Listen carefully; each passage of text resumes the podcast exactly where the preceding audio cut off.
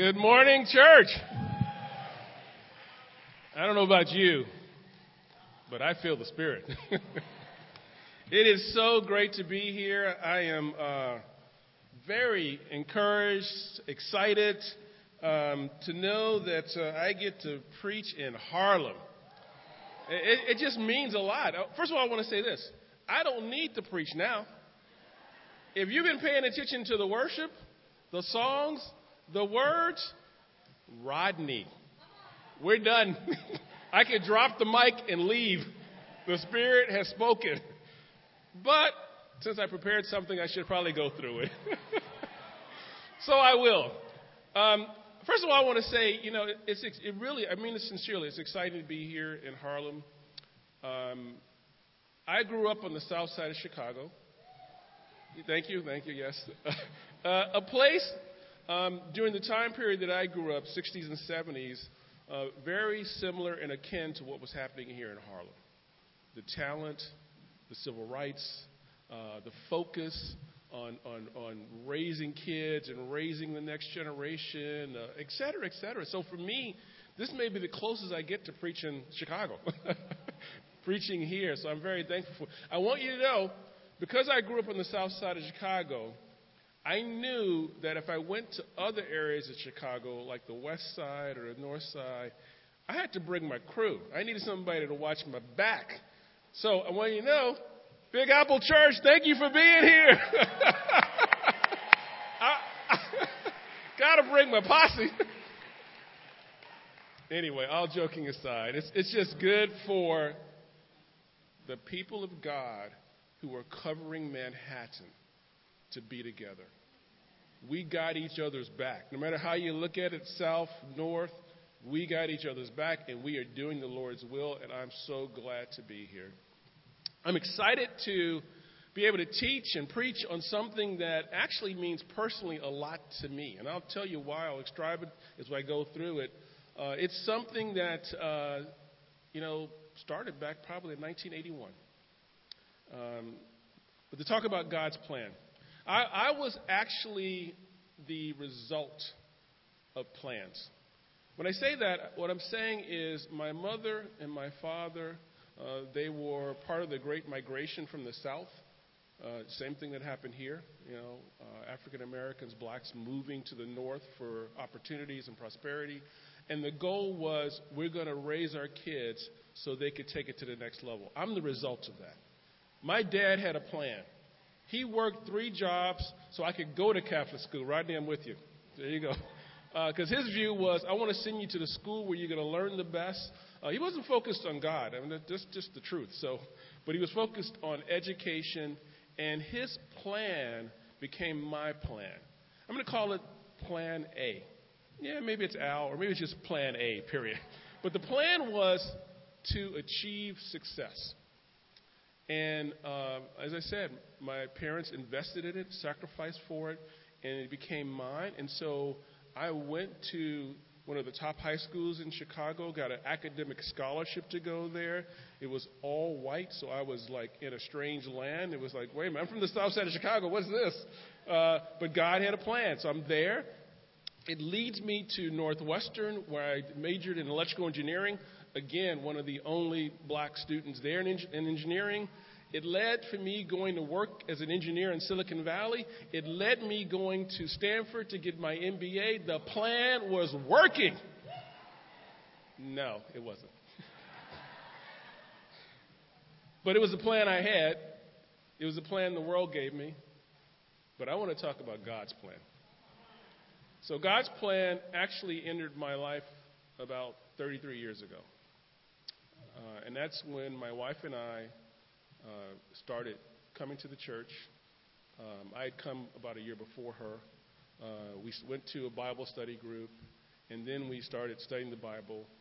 And um, as it turned out, because my sin was so evident and so weighty in front of me, I knew this was it.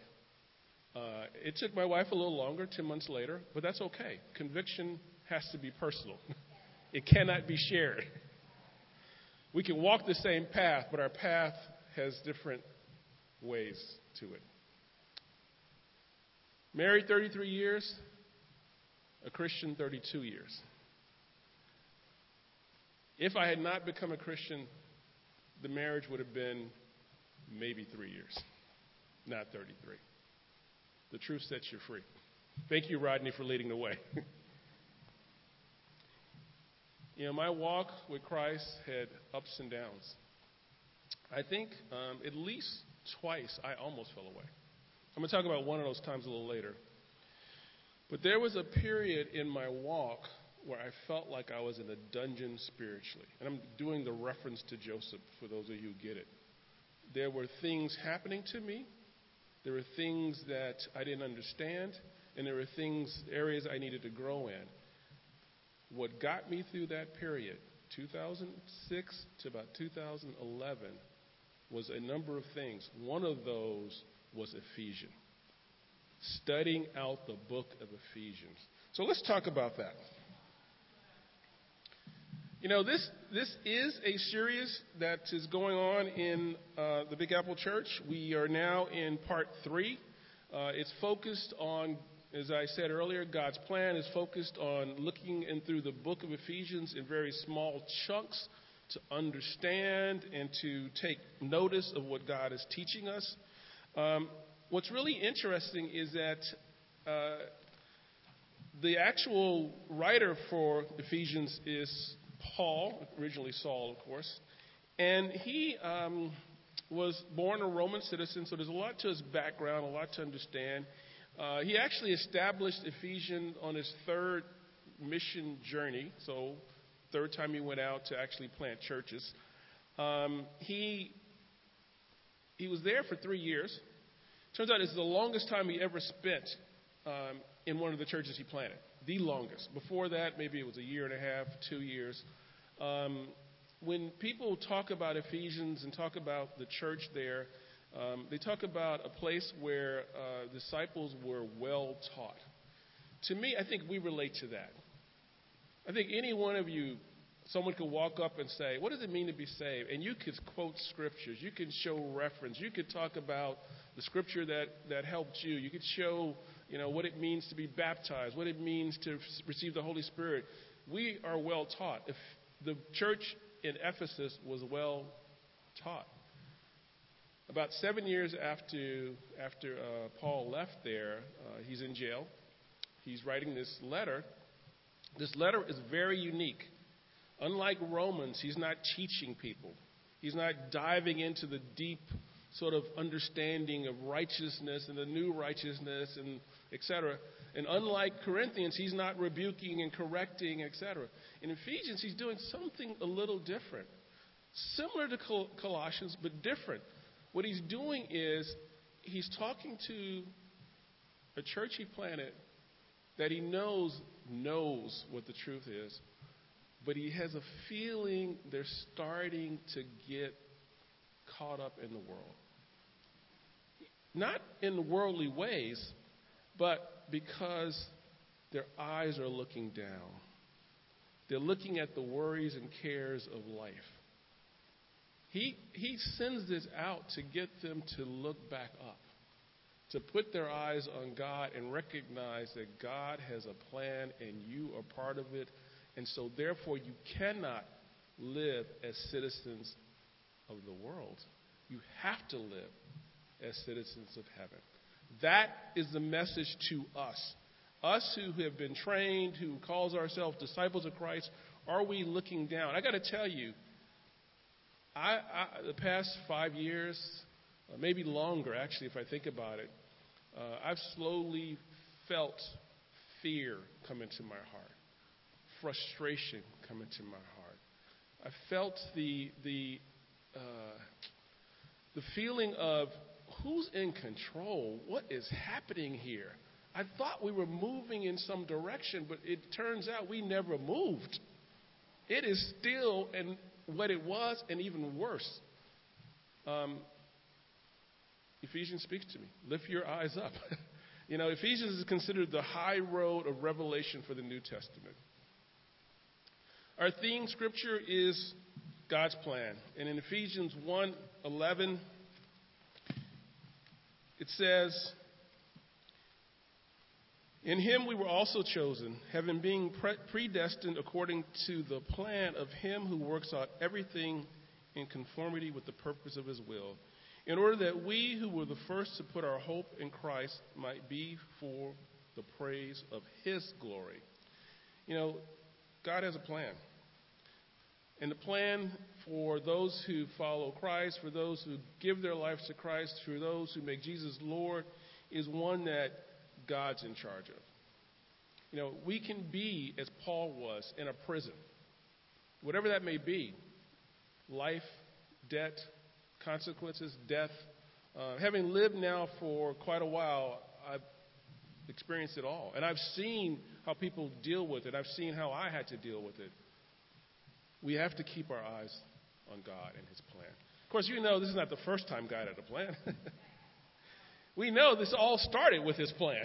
It was a seven step plan. I don't know about you, but one of the things I learned in life was if you fail to plan, you plan to fail. And so God didn't want to fail, and He's not going to fail, so He had a plan. In the very beginning, the seven step plan that we see unfold called creation. You know, it ends with let us make man in our own image according to our likeness. Let them rule over the fish of the sea and the birds of the sky and over the cattle and over all the earth. God saw all that he had made, and behold, it was very good. That's how God looks at it. God created us, He created the very universe we live in. When I say universe, so you just understand, we are in the Milky Way galaxy. There are over a hundred billion galaxies in the universe. Hundred billion. I couldn't even guess how many stars there are. But the reason why I bring up the stars, A, because we see them here. One of the times when one of God's faithful men was doubting. I don't know about you, I doubt at times. God took him personally by the hand and said, Come outside. Look up at the sky. Can you count the stars? I think as we talk about God's plan, we, put this, we need to put this in perspective. God is an amazing planner. he is an amazing creator. When we doubt his plan, go outside. Look at the stars. Try to count them. You know, it's said that maybe you could count 8,000, but clearly there's way more than that. You know, this road we're on is pretty adventurous at times. We're right now in part three of Ephesians. We're going to cover these scriptures right here Ephesians 2 1 through 10. Uh, and then over the next, it's a 12 part series. Over the next nine parts, we're going to cover the rest of Ephesians. But right today, we're going to start with this. And I just want to read this. It's probably titled in your book, Made Alive in Christ. As for you, you were dead in your transgressions and sins in which you used to live. Remember, he's writing this to disciples. We've got to keep that in mind. This is, this is to people who've dedicated themselves to God, who've been, they've been a church for at least seven years, uh, maybe longer. So he's reminding them, hey, hey, hey, remember the way you used to live. When you followed the ways of this world, the ruler of the kingdom of air, the spirit who's now at work in, in, in those who are disobedient, all of us lived among them at one time, gratifying the craving of our flesh, following its desires and thoughts, like the rest we were by nature deserving of wrath. This is God's wrath. But because of his great love for us, God, who is rich in mercy, made us alive in Christ, even when we were dead in our transgressions. It is by grace you have been saved. And God raised us up with Christ and seated us with him in the heavenly realm in Christ Jesus, in order that in the coming ages he might show the incomparable riches of his grace expressed in his kindness to us in Christ Jesus. For it is by grace you have been saved through faith. This is not of yourself, it is the gift of God, not by works, so that no one can boast. We are God's handiwork, created in Christ Jesus to do good works which God prepared in advance for us to do. I want to break this down in a few sections. The first I want to start off with dead. I love how Paul doesn't play around. He's like, hey, you, and you. I almost have a picture of the scene where Jesus is talking about what he needs to do to go to the cross. And Peter ends up saying a few words. And you can almost feel it when you read it. He turns around and says, Get behind me, Satan. You have of mind the things of the world, not of God. I think that's what Paul is saying. I just spent the time in chapter 1 telling you about the greatness of God, the power of God, etc. And maybe you're feeling like, hey, that's good. I'm with that. I know the feeling. I've lived a number of places. We were in the church in the San Francisco, San Francisco Bay Area. We were in the church up in Toronto. We now are here. Uh, we've been here about seven years now. Uh, thank you for the love and kindness you've shown me and my wife Glenda and my son Nathan, and we are just amazed to be here and thankful. But you move a place, and all of a sudden you take on um, ownership of a team. So we were in uh, San Francisco, and back during that time period, the 49ers were doing great. We were like, yeah, we're the 49ers. We're doing. Now, we had never been on the field. We had never got hit. We never caught a ball. But we were, we were feeling good, like, yeah, we're part of that team. And then, of course, being from Chicago, the Bulls, I mean, my nickname was Michael Jordan. Come on. I couldn't play like him, but I was on the team. I think Paul right here is saying, look, hold up. Just so we don't lose perspective here. Yeah, you're part of the family, but remember who you are. You're dead. I mean, I know that's, that's pretty powerful. You know, then he starts covering the forces that actually pulled us into the grave. By the way, the songs that we sang today, I, I love them. They move me. Probably the, the one that I, that I really uh, felt like had to be sung was the one on Glorious. When we say, you, you called me out that grave, it's one of the verses says, I was breathing but not alive. All my failures, I tried to hide. It was my tune. Till I met you, you called me, you called my name, and I ran out that grave. That was me back in 1986. Here I was with Plan A. Plan A. It was working. I was out there. I was working in management consulting. I was future ruler of the world. Yeah, but here's the deal. On my birthday on that year, I laid in my bed crying. I had an answer machine. Those remember answer machines, you know what I'm talking about. And uh, people are calling me wishing me happy birthday. Man, you're probably out partying, you know. I'm laying there crying because I realized with all of that I accomplished, my great plan, I was just like all the other brothers in the hood. I had a child out of wedlock. I'm serious. I'm serious. It was, it was, it was not the ultimate, but it was the path that showed I was, I was not going forward. I was going down. I was going into some grave. Fast forward a year, I get married. Uh, Glenda is amazing. She is my muse. She is the woman that keeps me focused on God. Yes. If I had not met her, I would have not become a Christian. I met her and I did very similar things to what Rodney talked about. We weren't, we weren't Christians, but I was addicted to the world. I was addicted to sexual morality, and it wouldn't stop. And so when these guys said, hey, we might have some answers, you want to read the Bible? I'm like, what? Let's do it. Let's do it. Dead. By nature, we were the ones that God was going to pull and give wrath to. You know, what are the forces that pull us in the grave? I think the first one is going with the flow. It says, in which you formerly walked according to the course of this world. The course of this world means you just go with the flow. Hey, what, what are we doing? Where are we going? Okay, I'm in. Call me in, etc. Um, I, I actually went to an all-male Jesuit high school. Uh, I was pretty interested in track. Uh, was ranked nationally, got scholarships, etc. And I was very interested in science and math, etc. So I wasn't. I was sort of caught up in that. Uh, but then I got to college, and very quickly, um, I realized, oh wow, I'm sort of big man on campus. I don't know what that means, but everybody keeps telling me that, you know, because I'm on the track team and I'm in engineering, and women are lined up outside my door, and et cetera. Within four years, I became a whole different person. I went with the flow.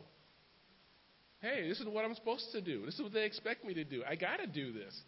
I'm just meeting the needs. I know, brothers, you've heard that. It, yeah, it was in my mind. I got to ask you something.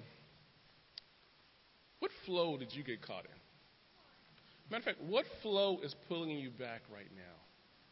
This past year and a half, my wife and I, as elder and wife, we've been pulled in some pretty extreme situations. Uh, when I say extreme, decode that to mean sinful. Um, one of the underlying things we see disciples who've been committed, serving, etc., for seven, eight, nine, ten years, they're going back to the flow. Sometimes it's going back to their culture. We actually sat with a couple, and the wife said, Well, that's just who I am. That's how my race is. That's what we do. And I'm like, uh, citizen of heaven, child of God. what did you just say? but it happens. The flow is strong, it's in us generationally, culturally.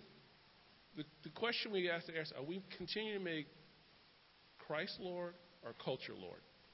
And we might want to judge other people. Oh, look at those races, da da da da da. I'm telling you, culture. You know, they're different uh, people of the Caribbean, maybe from Jamaica, look down on Haitians. Maybe from the Bahamas, look down on Trinidadians. I don't know. What I'm saying is, I know in our church we have some serious cultural conflicts. The second force, and I love this one. Any, any Flip Wilson fans out there? Anybody? Yeah, okay, thank you. Thank you. I am with you. The devil made me do it. that was hilarious. It was fun.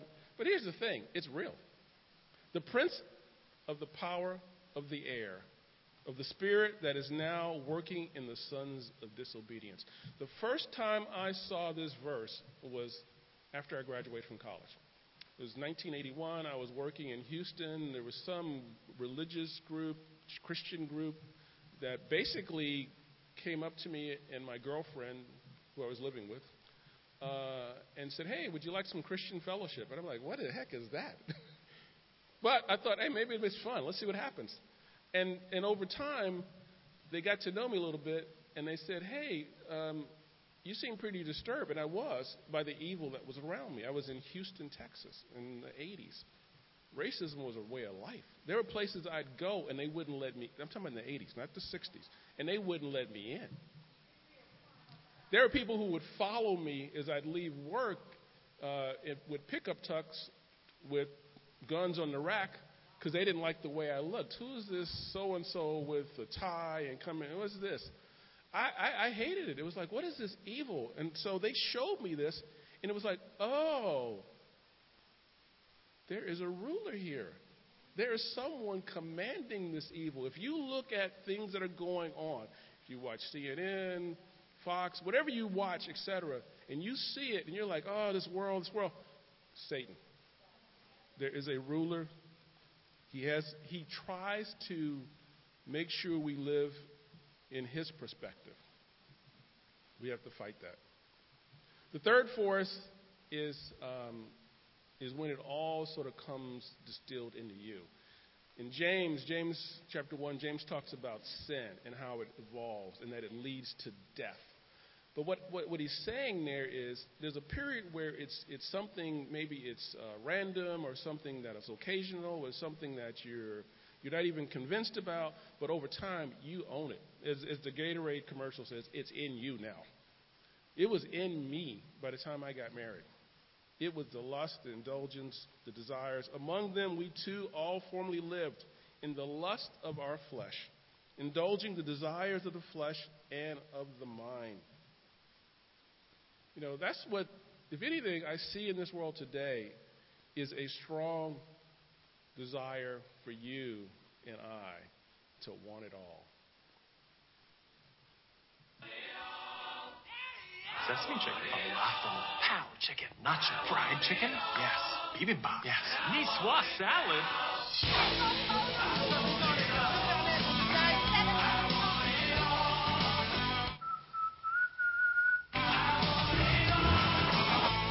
With the Grubhub delivery app, if you want it all, you can get it all. Grubhub, restaurants you love, delivered. I'm not, that's hilarious. It's funny. It's, it's like, wow. But you know what? It's real. That is what we have become a consumption society. We want it, we want it all, and we want it now. I feel it in me.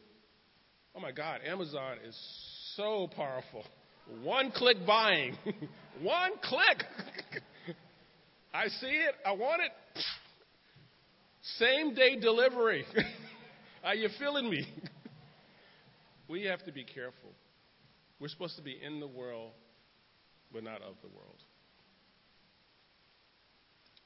So, my plan, plan A, was destroying my life, destroying my marriage, destroying my relationships, the destruction I did in college. But God had a plan. He had a great rescue plan. But God is so rich in mercy, and He loved us so much that even though we were dead because of our sins, He gave us life when He raised Christ from the dead. It is only by God's grace that we have been saved. For He raised us from the dead along with Christ. That is just amazing for me. When I think back to my conversion, I think back to my awakening, I think back to realizing, wow, there, there's a plan. I could get out of this cave. I could actually run out of this grave. Tell me more. Now, it took me four months. I'm going to be honest with you. I had to peel the onion. I had to dig down to the roots and identify what was driving my sinful behavior and begin to repent of it, meaning change my mind. But what's even more amazing, God not only rescues us, it says, and seated us with him in the heavenly realms because we are united with Christ Jesus. So God can point to us in all the future ages as an example of the incredible wealth of his grace and kindness toward us, as shown in all he has done for us who are united in Christ. You know, Plan G, unlike Plan A, it has a positive impact on me, on the world, and on my future. We have to stay committed to Plan G. But we stay committed to Plan G by remembering we were in a cave. This is the greatest rescue mission of all time. I'm going to show you the second greatest in this century. The rescue of 33 miners from the depths of a copper mine in Chile touched the world. What began as a catastrophic mining disaster became a story of hope, endurance, and technical ingenuity. As the world held its breath, an unprecedented rescue mission swung into action. Channel 4 was there, capturing this unfolding drama to create the definitive day-by-day account. The story of how 33 miners, buried alive, were miraculously saved.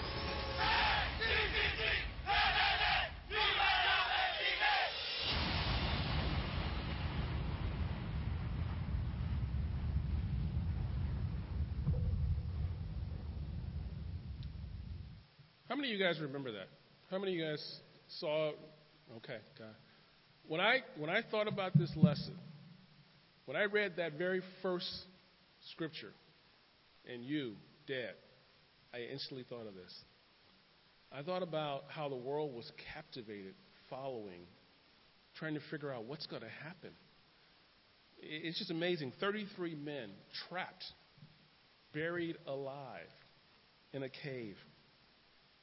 You know, the cave, uh, the, the entrance to where they were, it collapsed on August 5th, 2010. Um, there was, at, the, at, the, at the initial point, they thought, well, this is going to be okay. But then there was another collapse two days later.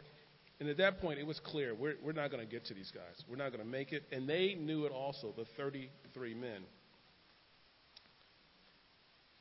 For 17 days, two and a half weeks, they did not know if anybody knew they were alive. They were trapped. By August 22nd, a probe actually did reach them. They sent up a note, and it said, We are fine. The 33 of us were all here.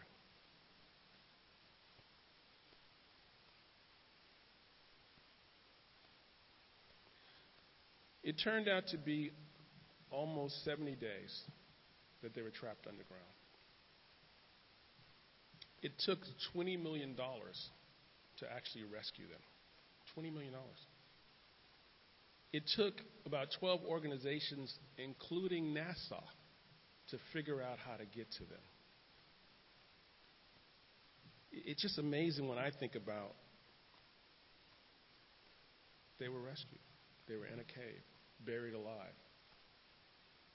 It makes me wonder do we think about that for ourselves? Do we remember where we were? I think sometimes we, we, we coat it with sugar and ah, it wasn't that bad. I mean, it's like, matter of fact, I could go back to it. What am I talking about? No, we, we, were, we were buried alive. What's interesting about their rescue is that um, it took a time for people to figure out how to do it, and they had a plan A and they were going after. They were coming straight down to get them, and they realized this is going to take about six months. And so somebody, I don't know who, said, "Hey, I got a plan B. I'm going to come at an 80 degree angle using a total different drill, a water drill. Like a water drill. You, we're not getting water. We're trying to rescue people. plan B was the one that got to them in substantially less than six months. Plan G is what gets to us. Our plan A, or our plan W, meaning the world's plan, it won't. You know, we are saved. We're no longer buried alive, and it was a rescue mission. Our fate was sealed. Our fate is, without Christ, our fate is sealed. God knows this, which is why He sacrificed so much to save us. The responsibility is God. We have the faith, but the faith is in Christ that makes us right with God. You know, God actually, back in his original plan, the seven step plan, he had a vision, he had a dream, he had a goal. That's what planning's for vision, dreams, goals. And his goal was to have a relationship with the people he created. Within the first two chapters of Genesis, we blow it. We. blow it. It takes all that time to finally get to a place where we have the rescue show up. You know, I don't know about you. How long were you in, the, in that cave? You know, the men that were in that cave in, in Chile uh, aged from 19 to 63. There are different ages. Maybe you became a Christian at 19 in college. Maybe you did, as I did, later on in life in your late 20s. Um, I just had the phenomenal pleasure, opportunity, blessing to study with someone who is in their 60s, Joseph. Just became a disciple within the past couple weeks. It, it, you know what? It just says God's rescue plan is for all. We are saved by grace through faith.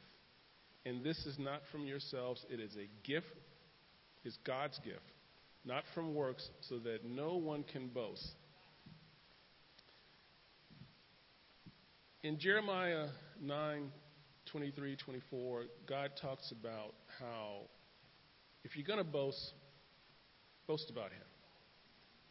He said, Let not the rich man boast of his riches, the wise man boast of his wisdom, the strong man boast of his strength, but boast in this. And the first thing he lists is his loving kindness. The kindness of God is not to be underestimated. it, it is powerful, it is, it is the rescue plan. For me, I pursued power, I pursued wisdom, I pursued strength. It wasn't until someone said to me, Let me show you the Bible, that I realized there is a plan that really works. Plan G is the plan. How do we respond to that plan? I want to end with this, and this is the last verse. It says, God has made us what we are in Christ. Jesus, in Christ Jesus, God made us to do good works, which God planned in advance for us to live our lives doing. You know, our response is to give up our plan. My plan was a plan of performance and success, etc. But God's plan is that we literally just come to Him and follow Him and obey His Son. And as a result of the joy we feel from that, we do works, but that's not what saves us. we do it because we're grateful. We do it because we're joyous. We do it because we understand this world is lost and that others are living in a cave and need to be rescued. You know, I love what Paul says to uh, the Thessalonians when he writes to them. He says, I, I know your work produced by faith, labor prompted by love, and endurance inspired by the hope in our Lord Jesus Christ. Brothers and sisters, let us live this out. Let us run out that grave and keep running out that grave. Think about this. If any of those 33 miners had said, you know, I, I wasn't that bad down there, I, I want to go back, the world would have looked at me, are you crazy? Do not go back. And if you did go back, be like Rodney. Come back out that grave and let us do what the Lord prepared for us to do. Thank you, my brothers and sisters.